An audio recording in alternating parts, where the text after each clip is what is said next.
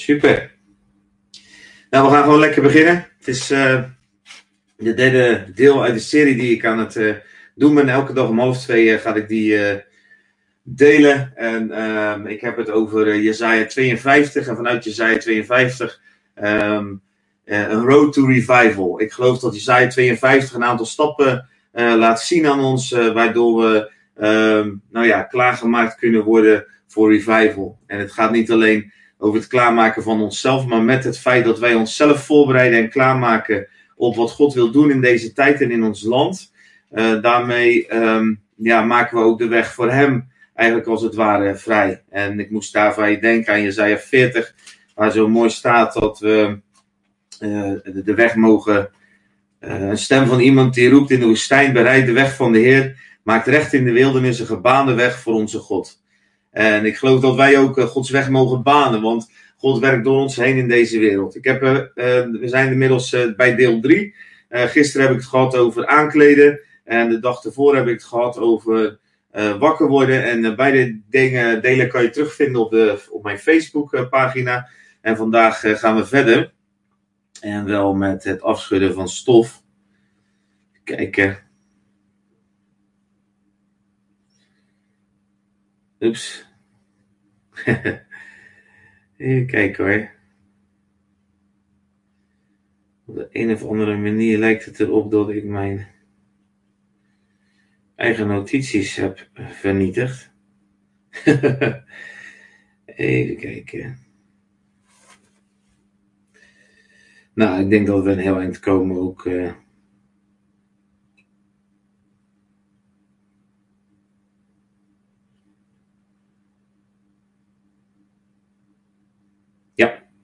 Ik heb ze gelukkig. Mijn excuses, ik was even. Zo gaat het af en toe met die telefoontjes. Eén veeg te veel en je notities zitten opeens eh, bij uh, verwijderde items in plaats van uh, bij de items die open zijn. Het is toch wel handig om wat notities erbij hebben, te hebben. Al is het alleen maar om een beetje binnen de perken te blijven. Want over het onderwerp waar het vandaag over gaat, heb ik ontzettend veel te delen. En heb ik de afgelopen jaren ook zoveel um, ja, waarheid eigenlijk in ontdekt, ook voor mijn eigen leven. Maar we gaan het hebben over het stof afschudden. En dat gaat, uh, dan gaan we even terug naar Jesaja 52, want het uitgangspunt is voor deze serie Road to Revival is Jesaja 52. En daar staat, ontwaak, ontwaak, bekleed u met kracht, Sion, trekt uw mooiste kleren aan, Jeruzalem, heilige stad. Want voortaan zal in u geen onbesneden of onreine meer komen. Schud het stof van u af. Sta op, zet u neer. Jeruzalem, maak de keten om uw hals los, gevangene dochter van Sion. Want zo zegt de Heer, voor niets ben je verkocht, ook zonder geld zult u zonder geld worden verlost. Want zo zegt de Heer, de Heer, vroeger daalde mijn volk af naar Egypte om daar als vreemdeling te verblijven en Assyrië heeft het zonder oorzaak onderdrukt. En nu wat staat mij hier te doen, spreekt de Heer, want mijn volk is voor niets weggevoerd en zijn overheersers doen het weeklagen, zo spreekt de Heer.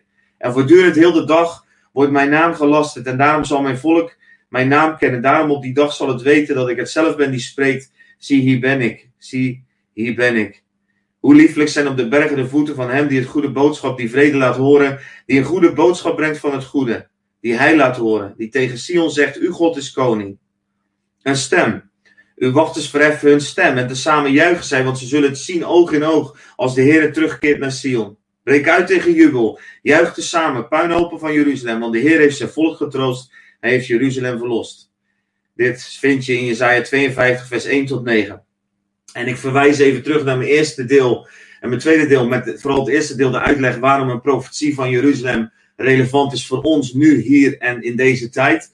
Uh, want dat kan ik niet elke keer opnieuw uit gaan leggen. Dus dan ga ik er even vanuit dat je de serie gewoon even af wil luisteren, even afkijkt en er moeite voor neemt. Als God die honger in je hart gelegd heeft om uh, een revivalist te zijn. Om een leven te leven wat leven brengt. Een leven, leven, leven noem ik dat vaak. Hè? Dus drie keer het woord leven. Normaal zouden we daarnaar moeten verlangen. Het kan niet zo zijn dat hij jou tot leven heeft gebracht en dat je eigenlijk totaal eigenlijk onbekommerd bent om wat er voor de rest in de wereld dan om jou heen gebeurt. En of mensen daar dan kapot gaan of in de verdriet en de moeite zitten.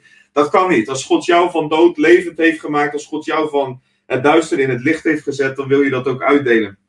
Maar dat is niet vanzelfsprekend, dat is een heel proces in ons leven. Dat is het proces waar we over nadenken. En de eerste deel hebben we erover nagedacht dat we wakker moeten worden. We moeten überhaupt Jezus leren kennen. Of als we Jezus kennen, kunnen we ook in lauwheid en, en onder dikke lagen stof terechtgekomen zijn. Waardoor we eigenlijk in slaap gevallen zijn. En alles wat ik zeg tegen individuen, dat geldt ook voor de hele gemeente, heb ik toen uitgelegd. De hele kerk van God op deze aarde die met elkaar verbonden is. Want de kerk is nou eenmaal echt een optelsom van alle gelovigen. Het levende lichaam. Gisteren hebben we het gehad over dat we met kracht bekleed zijn, onze mooiste kleren aan mogen trekken. Nou, luister dat terug als je wil horen in de diepte. Ik kreeg nog hele leuke reactie ook, vond ik zelf wel grappig. Uh, iemand die uh, meeluisterde en die eigenlijk zo um, een, een, beeld kreeg van dat we ook sieraden aan mochten. Dus die zag zichzelf eigenlijk als de bruid, maar dan ook met sieraden getooid. En dat is absoluut ook een waarheid natuurlijk. En ja, eigenlijk over zoiets als waar ik gisteren gesproken heb, daar kan je nog zoveel diepte in brengen. Uh, er wordt zoveel in het woord over gedeeld.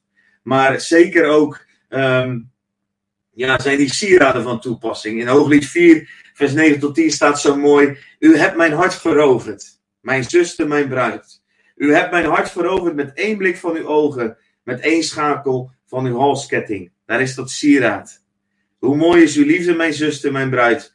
Hoeveel beter is uw liefde dan wijn en de geur van uw zalfolie dan allerlei specerijen. Hooglied 4, vers 9 tot 10. En dat is zo gaaf, want daar in die woorden lees je gewoon de liefde van Jezus voor ons.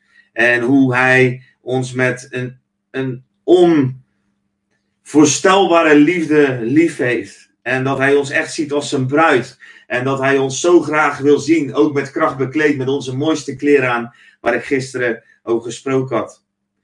Met kracht bekleed. Er is ook nog een mooie tekst uit Lucas 24, vers 29, die ik gisteren niet heb meer heb kunnen behandelen. Maar er staat ook zo mooi. En zie, ik zend de belofte van mijn vader. Dat zijn woorden van Jezus. Woorden van Jezus in Lucas 24, vers 49. Ik zal die ook even delen voor de mensen die live meekijken. Zo, dag Juanita en al die andere prachtige mensen. Leuk dat jullie ook weer de moeite nemen en mee te kijken. En als je dingen wilt delen, deel ze gerust. Ik kijk niet de hele tijd mee. Dat lukt mij simpelweg niet, omdat ik uh, ook op mijn notities kijk. En ik wil een beetje de vaart erin houden. Want als ik ook nog heel veel interactie ga hebben, dan zitten jullie uren te luisteren. Want ik heb, heb al moeite om dingen gecomprimeerd te brengen. Maar dat komt ook dat het woord van God is het niet altijd simpel te maken. De dingen zijn soms complex. Maar in die complexiteit zit ook zo'n enorme schoonheid. En, uh, maar goed, in Lucas 24, vers 49, daar zegt Jezus dit. Ik zend de belofte van mijn vader op u, maar blijf u in de stad Jeruzalem totdat u met kracht uit de hoogte bekleed zult worden. Daar refereert Jezus ook aan de woorden van Jesaja 52 en over het bekleed worden met kracht. Nou, vandaag gaan we verder en vanuit dat proces van wakker worden naar het proces van uh, bekleden met kracht mogen we vandaag verder gaan kijken naar uh, wat er staat in Jesaja 52 uh, dat er voortaan geen onbesneden of onreine meer zal komen en dat het stof van ons afgeschud moet worden. Uh, schud het stof van u af. En in Jesaja 52 vers 1b staat, want voortaan zal u in geen onbesnedene of onreine meer komen. Nou, zo'n tussenzinnetje is wel relevant. Het is niet bepaald misschien een van de stappen die leiden naar de weg van revival, naar de road of revival. Maar het zegt wel iets over wat er gaat gebeuren op het moment dat wij wakker worden, ons gaan bekleden met kracht en het stof af gaan schudden. Dan gaat er heel veel onheiligheid en onreinheid gaat ook ons leven uit. En ik zal jullie uitleggen wat de Bijbel daarmee bedoelt, voordat je denkt van ja, wat, wat, wat betekenen die woorden? Stof afschudden, waar gaat dat nou eigenlijk over? Ik ga een aantal dingen met jullie delen waarvan uh, ik denk dat het stof is wat in onze levens kan uh, zijn. En als, om te beginnen is het heel belangrijk om te beseffen wat de Bijbel ziet als stof. Um, stof is datgene waar wij van gemaakt zijn. Hè? Dat is denk ik een heel belangrijk uitgangspunt. Om, om dat, dat gaat dus over dat stof staat eigenlijk voor alles wat aards is. Wat, wat vleeselijk is. De aarde waar wij uit gemaakt zijn. Genesis 3 staat gewoon stof zijt gij tot stof zult gij wederkeren. Het was Gods adem die blies in het stof, waardoor wij tot leven kwamen. Dus het stof op zichzelf is eigenlijk dood en leeft niet. En dus dat is even een beeld, hou dat ook vast als we straks verder gaan. Stof is eigenlijk alles wat uit de aarde is. In, in het Nieuwe Testament zullen we dat ook noemen ons oude vlees of onze oude natuur. Stof is ook alles wat gegeten wordt door de vijand. Als je de Bijbel kent, en anders kan je misschien even opzoeken, of ik zal dat ook even delen met jullie. Ehm, dan staat er in ehm, Genesis 3, daar staat dat als. Toen zei de Heere God tegen de slang: Omdat u dit gedaan hebt, bent u vervloekt onder al het vee en onder alle dieren van het veld. Op uw buik zult u gaan en stof zult ge eten alle dagen van uw leven. En voor de mensen die bekend zijn met de geschiedenis in Genesis 3, die ik zojuist deel. Um, God heeft de mens volmaakt geschapen. De mens kiest ervoor om onafhankelijk van God te willen zijn en zijn eigen pad uit te stippelen en daarmee eigenlijk uh, te zeggen tegen God van nou, we willen het eigenlijk wel zelf uitzoeken. En je zou eigenlijk kunnen zeggen dat het antwoord daarvan God is van nou oké, ga het dan maar zelf uitzoeken. Maar ik blijf wel van je houden, ik blijf je wel zoeken, ik blijf je wel roepen. En in die hele gebeurtenis um, is die verleider, die slang daar. En die slang die wordt hier in Genesis 3 vers 14 door God bestraft, bestraft. En die slang dat is de vijand. Dat is eigenlijk degene die Adam en Eva buiten de hof hadden moeten houden. Dus Adam en Eva hadden die slang hadden ze daarbuiten moeten houden. En um, op het moment dat ze dat niet gedaan hebben, dus dat ze die hof niet bewaakt hebben en hem daar niet buiten hebben gehouden, is hij binnengekomen en begint hij met allerlei uh, listige dingen begint hij op hen in te praten, waardoor ze het gevoel krijgen dat ze iets missen. Dat is een heel gevaarlijk gevoel en misschien ook wel heel herkenbaar voor onze mensen, het gevoel hebben dat je iets mist. En op het moment dat ze dat gevoel krijgen, gaan ze dus eigenlijk uh, het zoeken in uh, datgene waarvan God gezegd heeft. Daar, dat is eigenlijk de enige waar je het niet in moet zoeken. Je mag alles van me hebben, maar doe nou dat ene niet, want daarmee uh, laat je eigenlijk zien dat je niet van mij afhankelijk wil zijn. Nou, dat doen ze dus wel. En daarmee stopt het. En dan vervolgens komt er een scène waarbij God eerst Adam aanspreekt, omdat hij als eerste het mandaat had om die hof te bewaken waar God hem in gesteld had. Dus Adam was door God volledig verantwoordelijk gesteld over de aarde waarin hij moest bewaken. Dus Adam had die slang gelijk de, de, de tuin uit moeten slingeren, zou je kunnen zeggen. Als je het een beetje in onze taal nu zou willen zeggen. Vervolgens spreekt hij even aan en dan tot slot spreekt hij ook die slang aan, de vijand, de duivel. En dan zegt God tegen de vijand: Omdat u dit gedaan hebt, bent u vervloekt onder al vee, onder alle dieren van het veld. Op uw buik zult u gaan en stof zult u eten alle dagen van uw leven. En dat is eigenlijk een profetisch beeld voor um, waar de vijand voedsel in vindt. En tot op de dag vandaag is de vijand, de duivel, onze tegenstander, die heel vaak genoemd wordt in de Bijbel, dus um, heel reëel is ook. we kunnen wel eens, uh, natuurlijk mogen we vanuit de overwinning leven en moeten we vanuit de overwinning in ons geloof staan en moeten we ons richten op Christus en niet op de vijand. Maar de vijand is wel een reële macht in de wereld die uh, rondgaat als een briesende leeuw, zoals de, de Bijbel dat ook zegt. En die vijand heeft eigenlijk geen recht op ons. Dus die vijand uh, op het moment dat wij het offer van Jezus aannemen aan het kruis, uh, dan heeft de vijand eigenlijk vanaf dat moment uh, geen recht meer op ons. Want alles is volbracht. We zijn een nieuwe schepping geworden. Daar kom ik zo ook nog even op terug. Op die, dat we een nieuwe schepping geworden zijn. De vijand heeft dan eigenlijk ook niets meer te zoeken bij ons, behalve dat hij dat stof nog kan eten. En dat stof is eigenlijk alles wat vleeselijk is, wat aards is.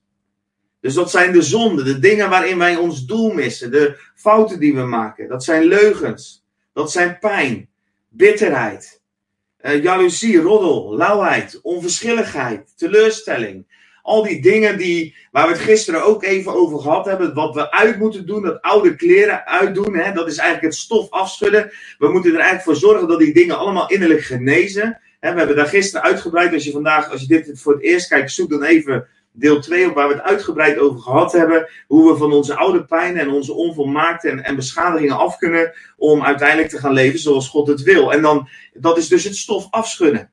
Dus al die dingen mogen we afschudden, mogen we achter ons laten. En Jezus zegt ook niet voor niets in het evangelie van wie zijn hand aan de ploeg staat moet naar voren kijken, niet naar, die moet niet terugkijken. Als je terugkijkt, dan ga je een rare bochten maken. Dat moet je niet proberen op je fiets, want dan merk je het snel genoeg. De stof is alles wat nog op ons leven kan zijn en wat de vijand iets te eten geeft.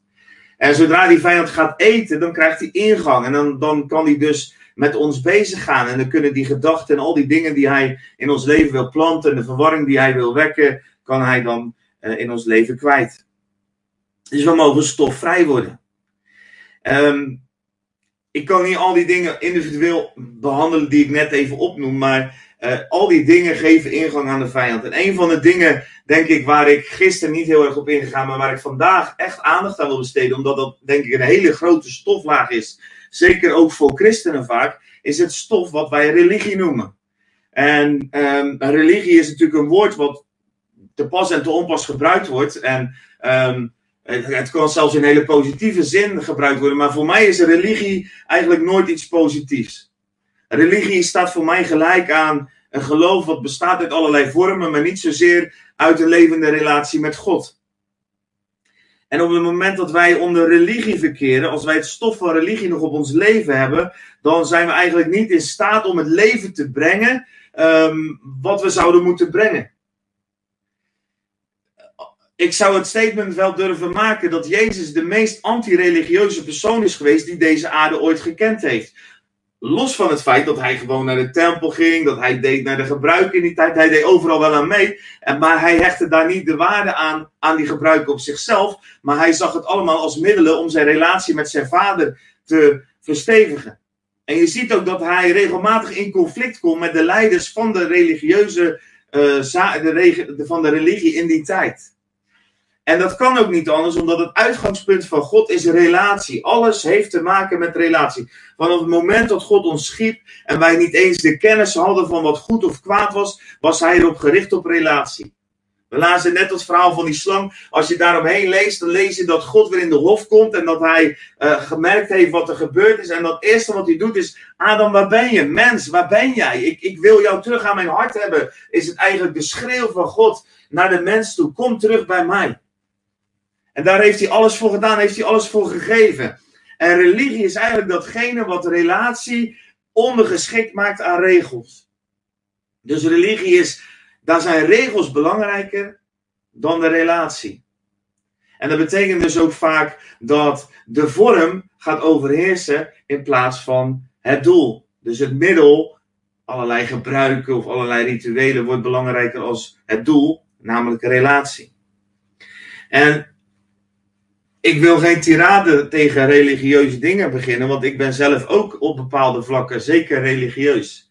Het is wel grappig dat God je daar ook vaak op een heel fijngevoelige manier, ook in de voorbereiding van bijvoorbeeld dit soort dingen, allerlei dingen omhoog brengt, waarvan ik denk, ja, daar denk ik ook gewoon nog religieus. En daar ben ik ook nog wel terughoudend. Nou als je het hebt over religie, dan vind ik, als je, als je kijkt naar Matthäus 11, vers 18, daar staan die twee dingen mooi tegenover elkaar, Matthäus 11, vers 18 en 19.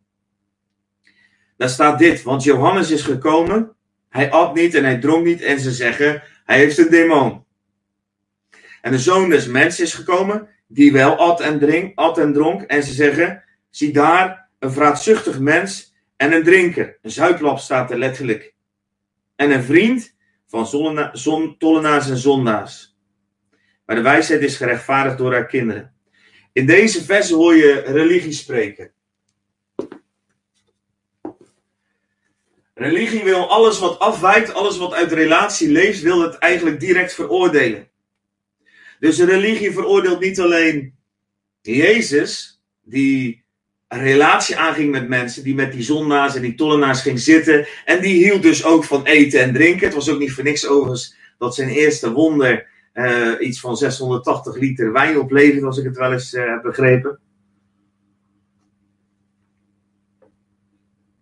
Het staat hier zo krachtig tegenover elkaar dat religie altijd zoekt naar een oordeel. Want ze veroordelen niet alleen Jezus, die dus de dingen doet die hun verafschuwen, namelijk omgaan met mensen die het moeilijk hebben, omgaan met mensen die zondig zijn. Ik zal de tekst ook even delen in de livestream, dan kunnen jullie dat ook meelezen. Maar het, ze veroordelen ook Johannes. Johannes was dus het ene uiterste. Die leefde als een, uh, een askeet, leefde die in de woestijn. Hij had springkanen van honing. En, uh, het beeld wat je bij hem krijgt als je leest, uh, is iemand die inderdaad als een soort, ja, een soort zonderling, een woeste baard, waarschijnlijk een hoop haar op zijn hoofd, daar aan de Jordaan leefde en daar predikte dat mensen zich moesten bekeren omdat, het koning, omdat, omdat de verlosser aan zou komen en dat mensen moesten gaan bekeren. En hij bereidde op die manier de weg van God voor. En hij doopte daar mensen. Er was natuurlijk een hele revival aan de gang. Maar die man die hield zich aan. En alles hield hij zich aan de regels die er waren volgens die religieuze leider. Maar wat ze dan vervolgens doen. Hij eet niet zoveel, hij drinkt niet zoveel. Hè? Het was alleen springkaan en honing en hij zal af en toe een glaasje regenwater hebben genomen. Maar daar is de veroordeling van de religieuzen. Die zeggen hij heeft een demon. Dus Johannes die doet het helemaal maximaal. En die heeft een demon. Maar Jezus gaat wel naar de, naar de mensen toe. Hij eet en drinkt wel. En hij is dan weer een dronkenlap en een vraatzuchtig iemand. En een vriend van tollenaars en zondaars. Een vriend van tollenaars en zondaars overigens op de manier waarop de religie dat uitspreekt is dus niet positief. En ik had het net even over de dingetjes die God dan naar boven brengt. Hè? Als je je voorbereidt ook om, om in het woord bezig bent met deze materie. En God heeft mij dat de afgelopen keren al een paar keer gevraagd. Ben jij een vriend van zondaars? Ben je een vriend van tollenaars? Heb je veel vriendschappen met mensen waar um, ja, je misschien um, op aan wordt gekeken door andere kerkmensen of door voorgangers of door weet ik veel wat uh, voor mensen mij ergens op aan kunnen kijken?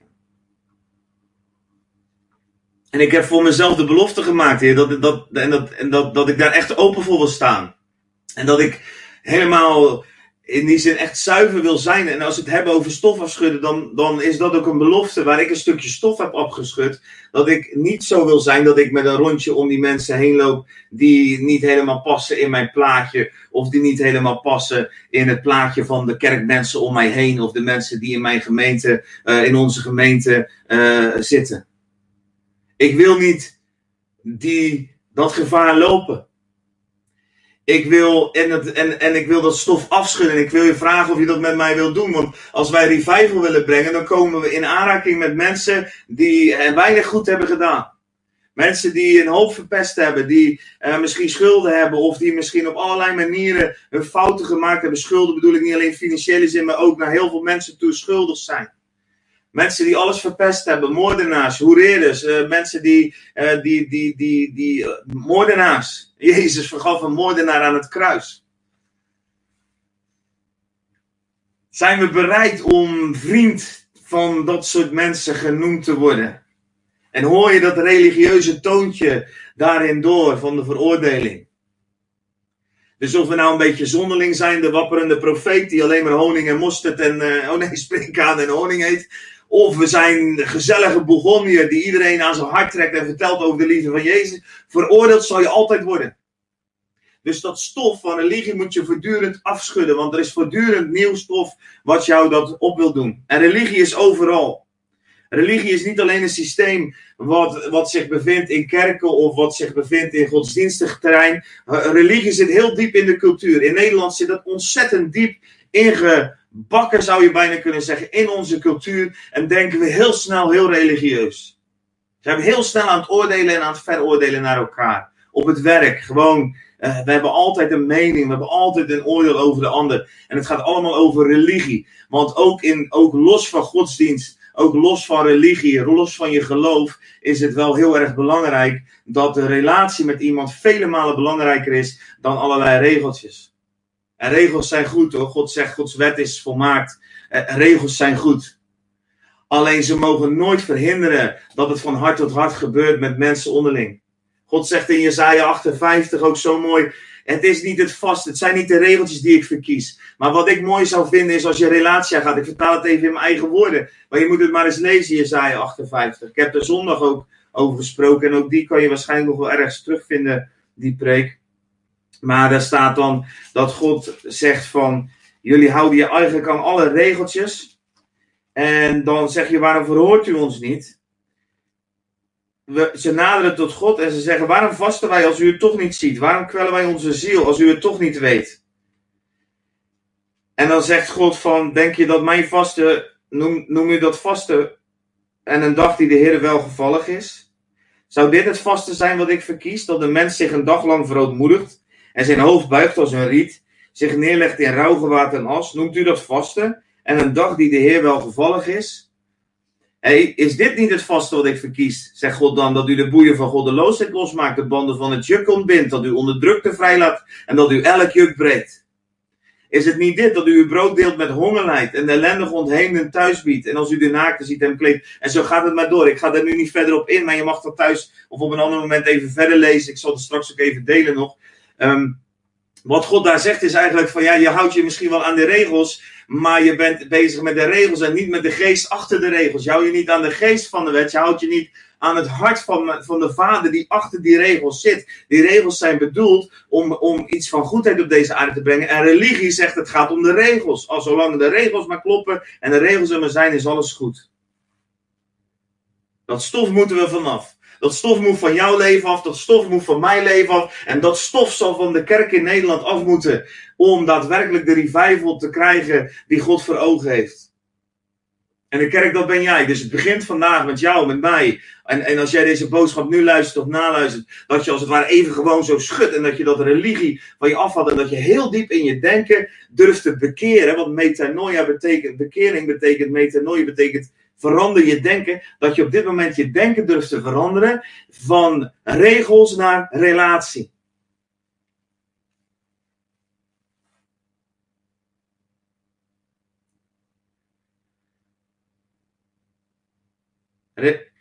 Pascal, een, een filosoof, Franse filosoof, die zegt dit. Mensen doen nooit zo totaal en van harte kwaad als wanneer zij dat vanuit een religieuze overtuiging doen.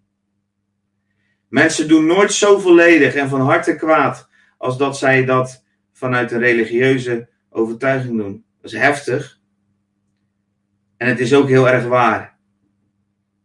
Het is ook echt wat je ziet in de maatschappij, wat je ziet in de kerk. Dus religie, het stof van religie moet eraf. Religie is alles wat regels belangrijker vindt dan relatie. Religie verhindert ons ook, want religie brengt het woord in overeenstemming met de ervaring.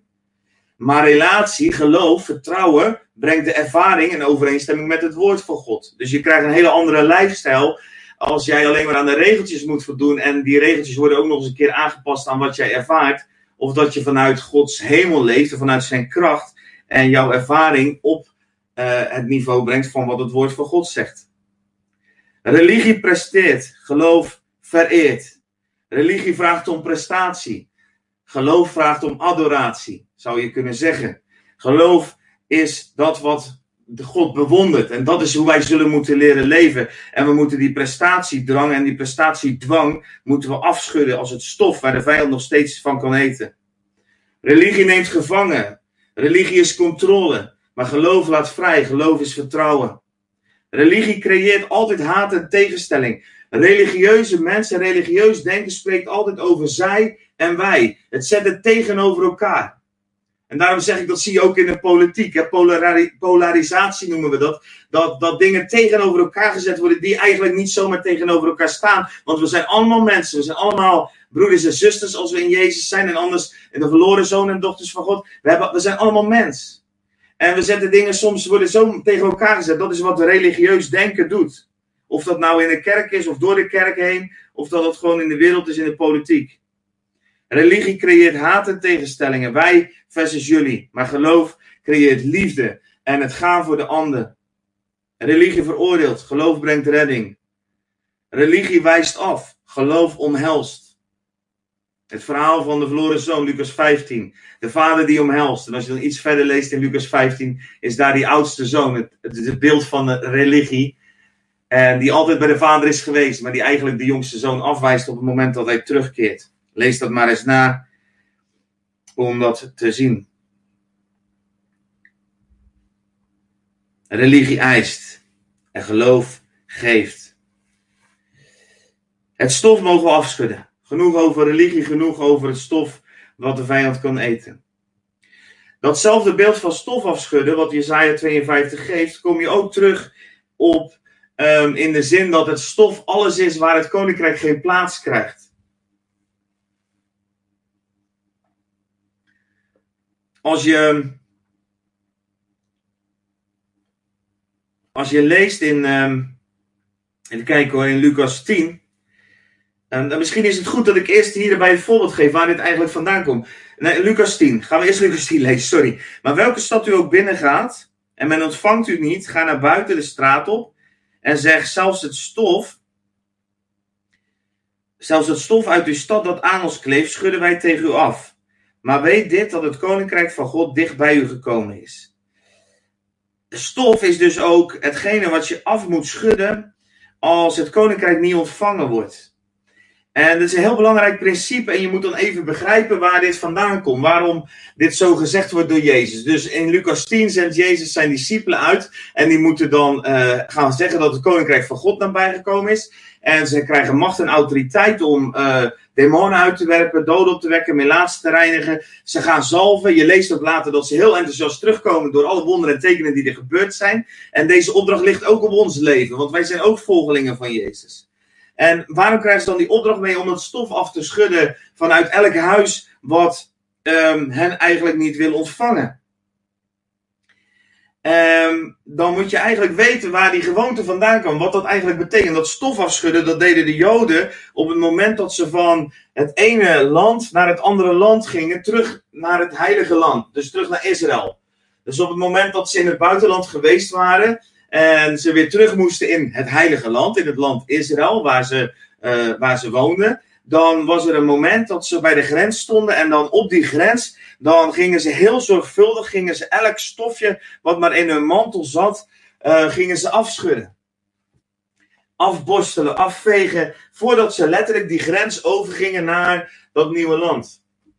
En dat beeld gebruikt Jezus hier, en dat beeld wordt ook vaker gebruikt, zullen we straks ook ontdekken in het woord, um, om daar duidelijk mee te maken dat het koninkrijk van God een daadwerkelijk een ander koninkrijk is als het koninkrijk van de wereld.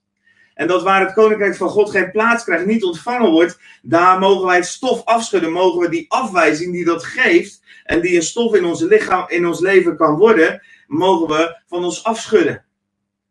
Want wij zijn mensen van het koninkrijk, dus we kunnen ook geen deel hebben aan het aan de duisternis. Kinderen van het licht kunnen geen deel hebben aan, het, aan de duisternis. Dus dat stof afschudden, wat de Joden deden voordat ze weer terug in het land gingen, gaat erover dat jij volledig je focus en bewaard blijft in het koninkrijk van God. Dat je denkt vanuit het koninkrijk van God, dat je leeft vanuit het koninkrijk van God, dat je beweegt vanuit het koninkrijk God, van God. En dat alles wat daarin probeert jou te infiltreren, dat je dat eigenlijk echt van je af mag schudden, zodat dat stof wat vanuit het ene komt, geen plek krijgt in het andere. En we weten nog vanaf het begin Stof is het beeld van alles wat aards is, alles wat vleeselijk is. Stof is datgene wat de vijand wil eten. Hoe kan je dat terugvinden? Ik heb Lucas 10 al even voorgelezen, maar je komt dit ook vaker terug. Dit was ook echt een gewoonte, kan je zeggen. Want als je gaat lezen in handelingen, dan kom je ook uh, tegen dat die opdracht en die methode die Jezus de discipelen in Lucas 10 gegeven heeft, dat die ook door de discipelen wordt gehanteerd. Dat dat ook blijft dus de discipelen die dat destijds hebben ontvangen, en ik zal die teksten ook weer even met jullie delen in de app, dan kunnen jullie dat ook meelezen. Um, die hebben geleerd dat als ze ergens niet ontvangen worden, als ze ergens afgewezen worden, dat ze dan het stof wat probeert aan te kleven van afwijzing en het stof van uh, tegenstand, dat ze dat mogen afschudden. In Handelingen 13 kom je dit tegen. De Joden stookten de godvrezende aanzienlijke vrouwen en de voornaamste van de stad op en ontkenden een vervolging tegen Paulus en Barnabas. En zij verdreven uit het gebied, maar zij, Paulus en Barnabas, schudden tegen hen het stof van hun voeten af en gingen naar Iconium. En de discipelen werden vervuld met blijdschap en met de Heilige Geest. Dit is in Handelingen 13. Dit is overigens belangrijk hè, als, wij, als wij denken over de Road to Revival. En we kijken dan naar die opdracht vanuit Lucas 10 die we gekregen hebben om uh, kracht en genezing te brengen, is het dus belangrijk omdat je wel eens het argument ook hoort of krijgt van ja, maar dat was voor die mensen in die tijd en uh, dat is niet meer voor nu. Dan lees je dus in Handelingen 13 dat Paulus en Barnabas um, diezelfde gewoonte overgenomen hadden die discipelen ook hadden. En dat uh, we daar dus ook van uit kunnen gaan. En je leest het overigens later nog een keer, Silas en Timotheus, gaan we zo nog even lezen dat die ook diezelfde gewoonte had. Dus uh, het was niet alleen een eenmalig iets wat Jezus tegen de discipelen zei die in Lucas 10 werden uitgezonden. Hè, de, de, de 72 of de 70, net in welk evangelie je het leest. Um, in Lucas 10 waren er 70 en uh, die werden uitgezonden en die moesten het koninkrijk van God uh, gaan verkondigen. En je ziet dus dat in handelingen 13, uh, Paulus en Barnabas diezelfde gewoonte nog hebben om dat stof af te schudden. Dus dat is iets wat hun letterlijk deden. Het was natuurlijk een geestelijk principe van, hey, dat koninkrijk, uh, die afwijzing die er nu op mij komt, die hoort niet bij mij en die mag ik gewoon afschudden. En in Handelingen 18 kom je dat ook tegen. En hij sprak iedere sabbat in de synagoge en probeerde Joden en Grieken te overtuigen. Nou, als wij gaan voor Bijbel, dan zullen we heel vaak gaan spreken. En dan zullen we Jood en Griek gaan proberen te overtuigen. En nadat Silas en Timotheus uit Macedonië gekomen waren, werd Paulus door de geest toe aangezet om tegenover de Joden te getuigen dat Jezus de Christus is. Maar toen zij zich verzetten en lasteden, schudde zij het stof van zijn kleren en zei tegen hen: Uw bloed zij op uw hoofd, ik ben rein, en vanaf nu zal ik naar de heidenen gaan die afwijzing werd gewoon afgeschud. Het is iets wat Jezus ons leert in Lucas 10. Dat als we op pad gaan om tekenen en wonderen, om zijn koninkrijk te verkondigen. Als we die road to revival gaan lopen. Als we mensen daar gaan ontmoeten die in het koninkrijk van God gebracht moeten worden. Als ze ons afwijzen, dan mogen we het stof afschudden. We mogen het gewoon achter ons laten. We mogen het afschudden. Het is super belangrijk, want wij als mensen vinden dat ontzettend moeilijk. Ontzettend moeilijk.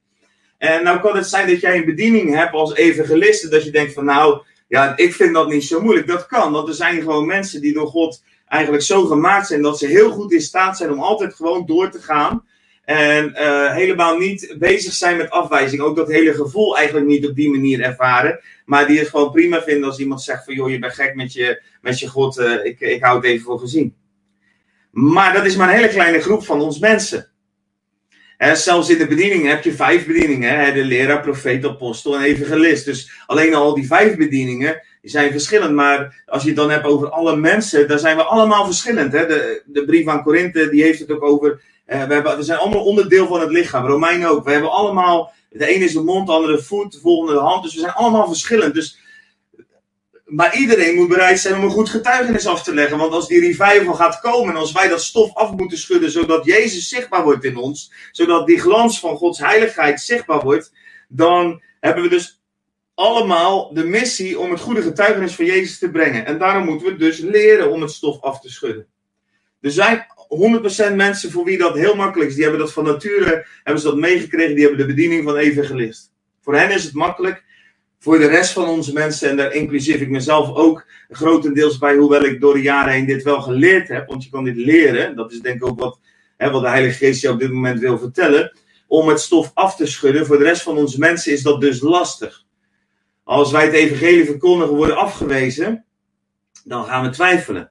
Dan gaan we twijfelen aan het evangelie, we gaan twijfelen aan onszelf, uh, we gaan de mineur in. Nou, dat stof op ons lichaam, moedeloosheid, die dan kan ontstaan, dat trekt gelijk die vijand weer aan waar ik net over gesproken heb. Die gaat dat stof eten. Want ja, die gaat op zijn buik en die eet het stof. Dat is het enige wat hij kan eten.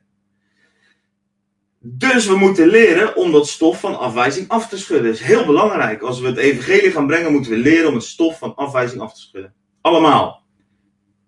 En dat is echt moeilijk. Voor mijzelf is dat ook echt een training um, geweest om um, met die afwijzing om te gaan. Want dat begint al in je familie, dat begint al in je vriendenkring, dat begint al. En zeker als je ervoor gaat om echt het koninkrijk van God te brengen. Dat is trouwens wel belangrijk, want je moet je beseffen dat we het hebben over het koninkrijk van God. Is alles waarin de wil van God zichtbaar wordt. De koninkrijk van God is alles waarin de wil van de Vader gedaan wordt. Als iemand ooit het koninkrijk van God zichtbaar heeft gemaakt op deze aarde, was het Jezus. En wat deed Jezus voornamelijk? Hij gaf ook onderwijs, hij praatte ook, maar hij deed ook vooral tekenen, wonderen en krachten. Als de discipelen uitgezonden worden in Lucas 10, dan krijgen ze als missie mee: um, genees de zieken. Genees de zieken. Dus als wij uitgaan, en zeker als we uitgaan om te gaan genezen, bevrijden, te helen, uh, om het goede te doen, hè, wat het woord ook zegt over Jezus, want hij ging rond goeddoende. Handelingen 10, hij ging rond goeddoende en genezende ieder die door de vijand, door de duivel was overweldigd. Genezende elke zieke. Als wij dat leven gaan leven, dan krijgen we ontzettend veel afwijzing. Ik, vind het, ik wil dat niet profiteren, dat is gewoon de realiteit. Het is niet zo dat ik dat vrij zet over je, want ik zet over je vrij dat je, dat je, dat je een missie zal hebben waarin je stadions vol met mensen krijgt die Jezus aannemen. Want ja, die revival moet komen, maar wees erop voorbereid dat je vooral ook afwijzing krijgt. dat je vooral ook mee gaat maken wat Jezus zelf meemaakte. Dat toen hij echt de diepte inging met zijn waarheid, dat de een naar de ander wegging. En dat er op hetzelfde moment was, de hele schade was weg. Moet je je voorstellen, ze hadden al die wonderen tekenen, ze hadden alles gezien met hun ogen. En toch toen hij ging zeggen van, het draait alleen maar om mij en het gaat om mijn vlees en mijn bloed. En wie mij afwijst, die kan eigenlijk, eh, die kan het koninkrijk van God niet in. Toen gingen ze allemaal weg. En zover dat er eigenlijk nog maar twaalf achter hem stonden. Dat waren zijn discipelen. En dan draait hij zich om en dan zei, zegt hij ook nog tegen ze, zullen jullie ook niet weggaan? Dat is wel stoer, moet ik zeggen. Want dan kan je wel zien dat je identiteit iets meer gelegen is in wie je bent in, in hij was Christus, maar dat je identiteit geworteld is in je afkomst. hij was een zoon van God. Als dat zijn identiteit erin gelegen was in hoeveel mensen hem volgden. Op Instagram of Facebook of in het natuurlijke. En ik kan je zeggen, ik vind het ontzettend moeilijk als um, mensen je afwijzen. Dat kan zijn als je het evangelie brengt. Dat kan zijn als je bidt voor de zieken of wil bidden. Dat mensen zeggen, nou dat wil ik niet eens. Dat kan zijn als je bevrijding brengt, dat je in één keer, uh, we hebben dat de afgelopen maanden ook gezien, dat er dan uh, in de media en in de pers van alles over wordt geschreven. En, en, en daar mogen we van leren, maar er wordt ook heel veel vanuit de context, vanuit het verband gerukt. Jezus was het die ook gewoon demonen uitdreef. En het is ook Jezus die ons oproept om dat te doen. Dus je moet je voorstellen, als ik het over afwijzingen heb, dan heb ik het wel over dat soort afwijzing. is een lastige vraag. Ik worstel daar zelf ook wel mee. Ben ik bereid, inderdaad, om op de voorpagina van een krant te komen? Ben ik bereid om mijn land te moeten verlaten?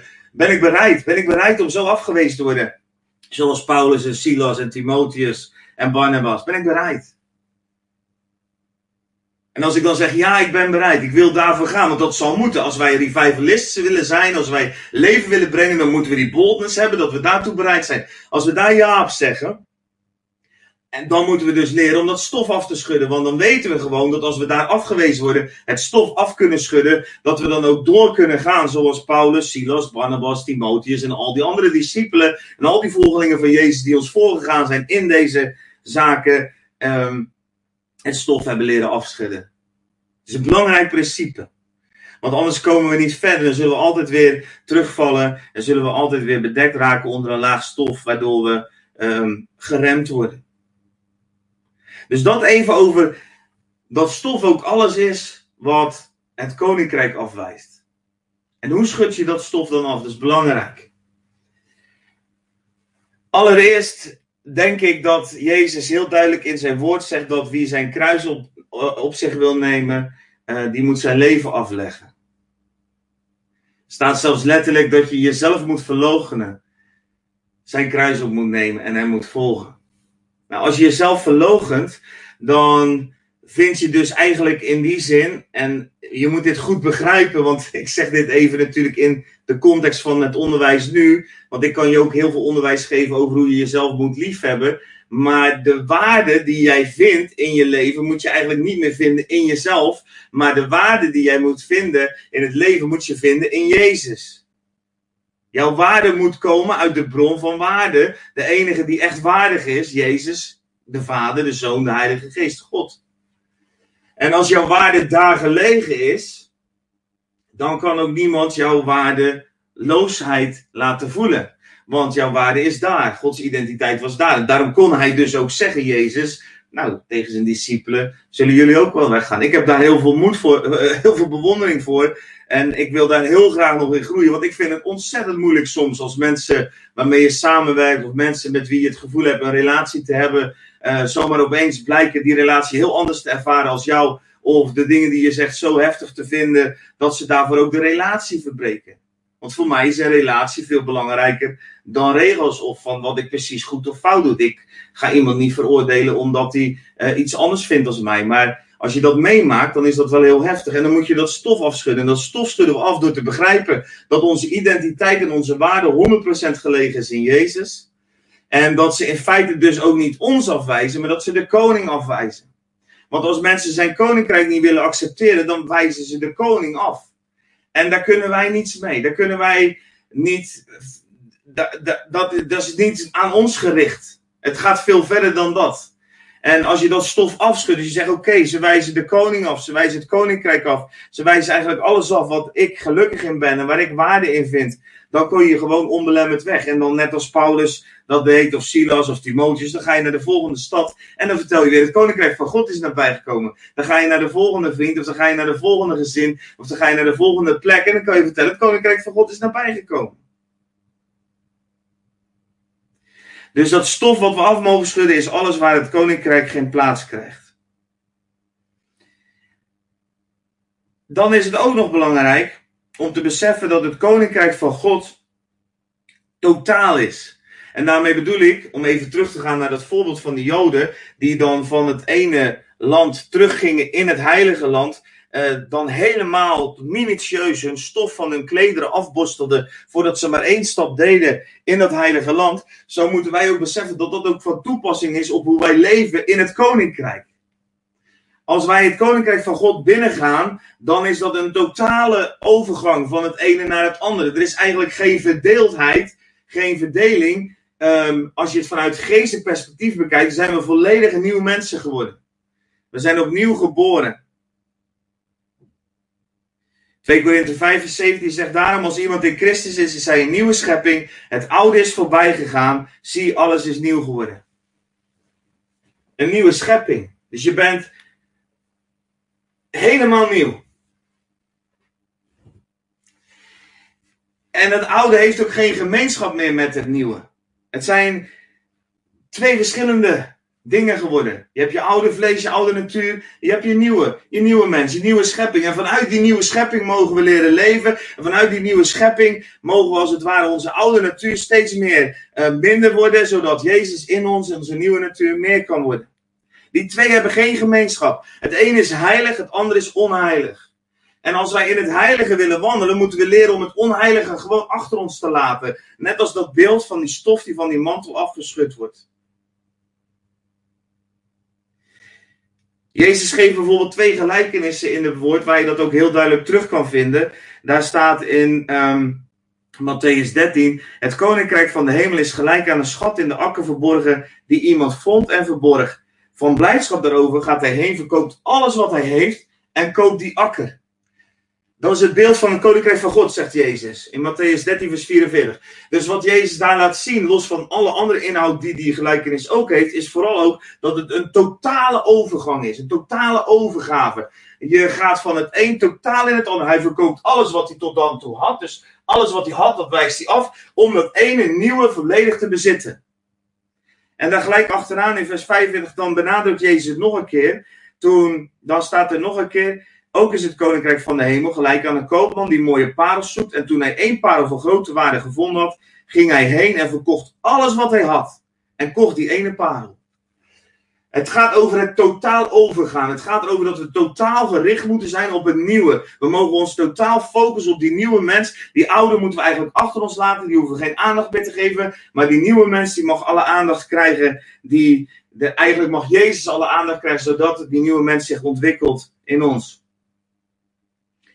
En dat heeft alles te maken met dat stofafschudden. Dat heeft alles te maken met dat het onheilige niet in het heilige kan komen. En natuurlijk waren de discipelen falende mensen, net als jij en ik. Ik ben echt een falend mens, geloof me. En hoe beter je mij kent, hoe meer je dat zal ontdekken. En sommige mensen vinden dat heel verrassend. Dan komt dat ze dan alleen maar eens een keer ontmoeten. Als jij lekker op het podium eh, de glorie van God mag verkondigen. En als de Heilige Geest vaardig over je is. Maar mensen die dicht bij me staan, die weten dat ik faal. Mijn kinderen weten dat ik gewoon soms faal. Ik, ik vind dat ook helemaal geen probleem. Ik zie in de Bijbel, hey, het hele woord van God staat vol met falende heiligen. Religie wil graag dat je perfect bent. Religieuze mensen verwachten ook perfecte leiders. Daarmee doen ze zichzelf tekort overigens, ook die mensen allemaal, maar ook hun lijden. Want die mensen verhoogt, die mensen kunnen nooit verhoogd worden, want er komt altijd een moment dat God mensen vernedert. En dat, dat wat zichzelf verhoogt, wordt namelijk vernederd. En daarom is het ook als je, en ik, dit is een beetje off-topic, maar stel je leiders niet op een positie um, waarin je ze verhoogt.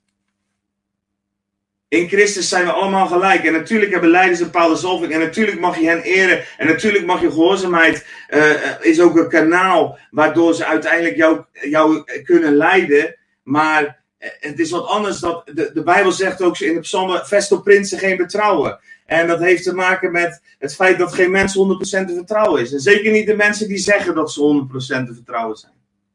Maar goed, off topic. Dan gaan we helemaal op gezag in. Daar staan ook wel mooie filmpjes op SIP over gezag. En dat kan je misschien eens nalezen.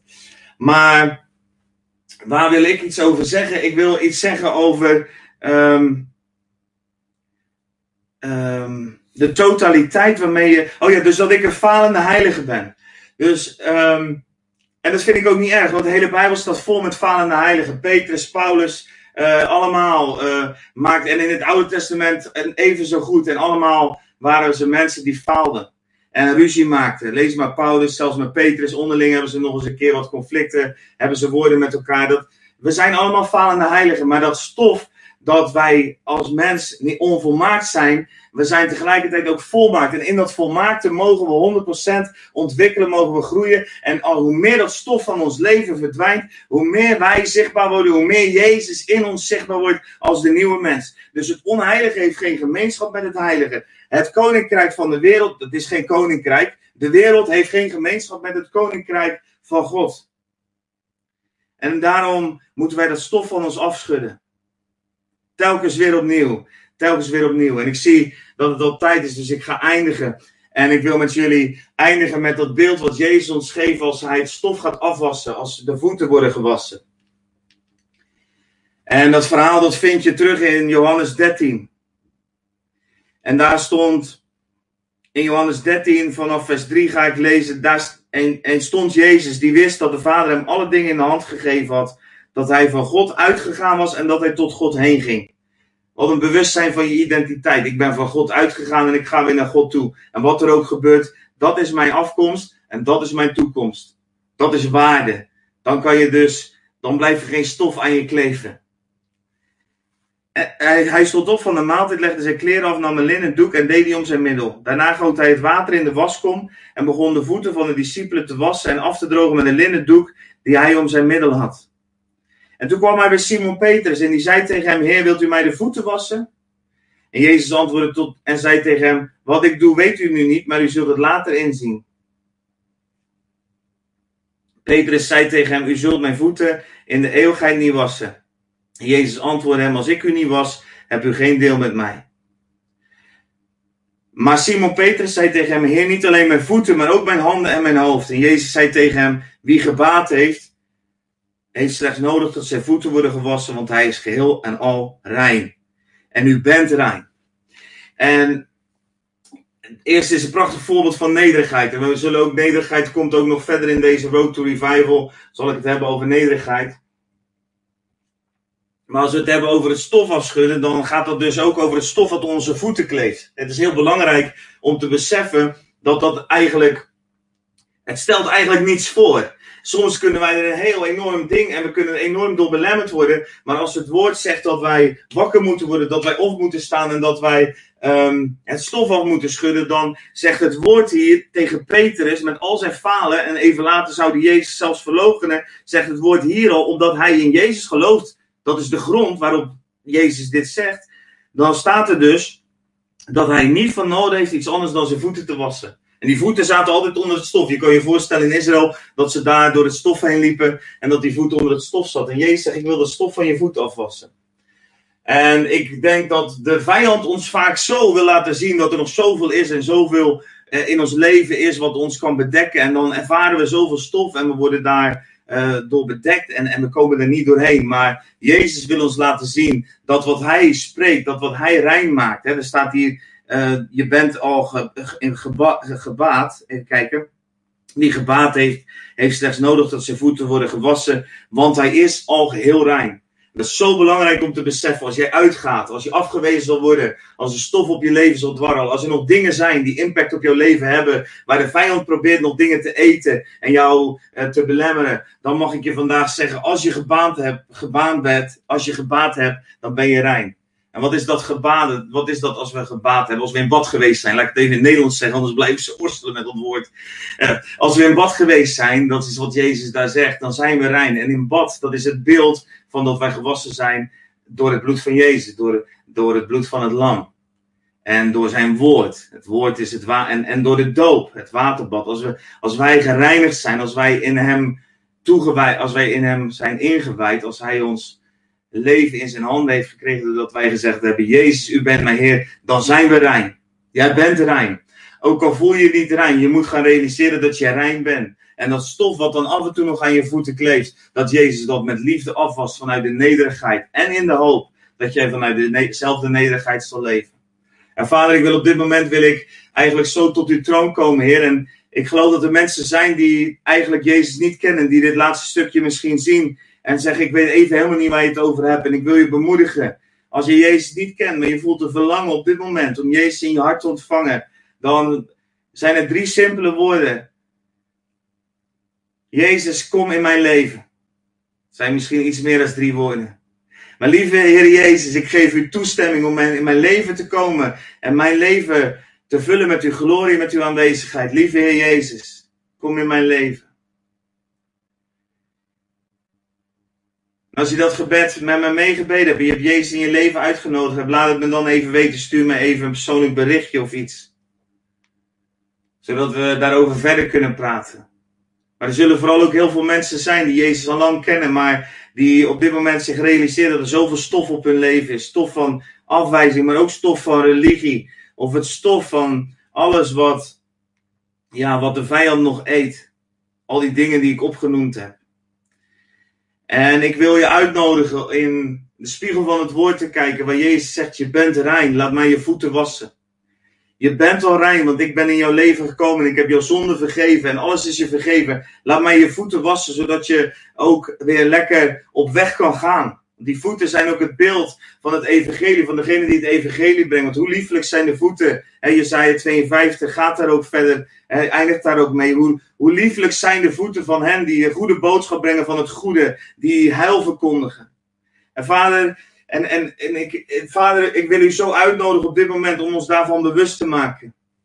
En als jij um, Jezus wil, ruimte wil geven om jouw voeten te wassen, om al dat stof wat nu op je leven kleeft, af te wassen, zodat je niet meer bezig bent met wat er achter je ligt, niet meer bezig bent met de afwijzing, niet meer bezig bent met al die keren dat mensen stof in je leven hebben gestrooid, dan wil ik je allereerst zeggen dat je rein bent.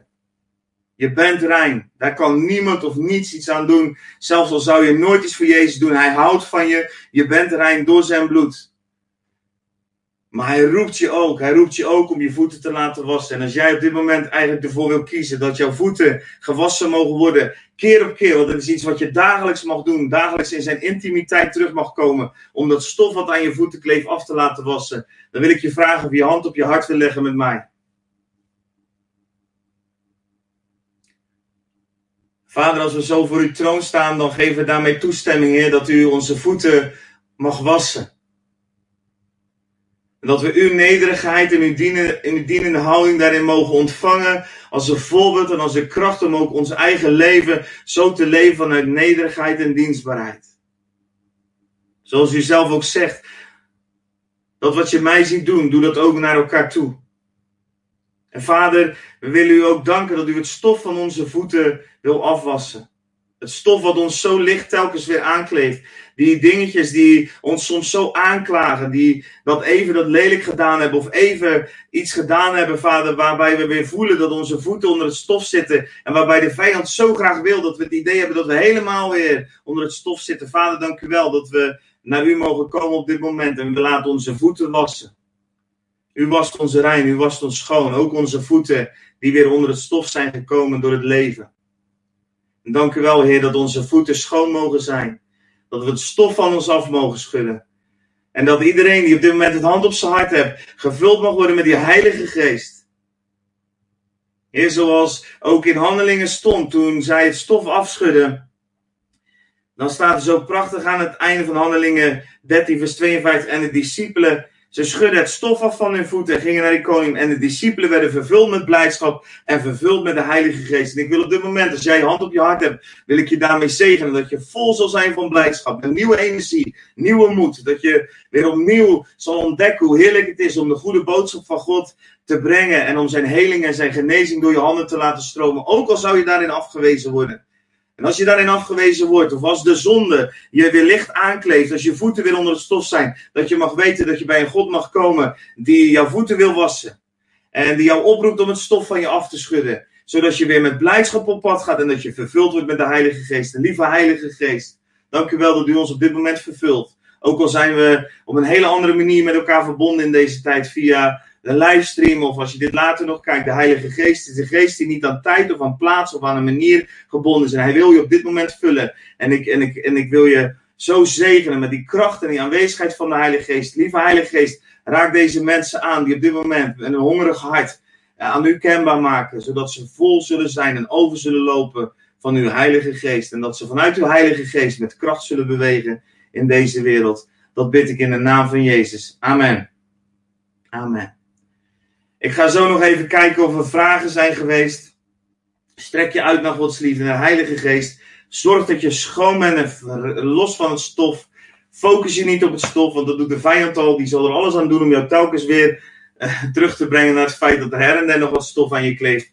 Schud het van je af. Laat je voeten wassen door de koning. Dat is eh, je zonde beleiden. De dingen die misgaan, gewoon naar hem toe. Eerlijk zeggen: Oké, Heer, ik heb gefaald. Mijn voeten zitten onder het stof. Dank u wel dat u mij reinigt. Elke dag weer. Ik wens jullie heel veel zegen en tot morgen. Um, dan gaan we weer verder met uh, The Road to Revival. Blessings.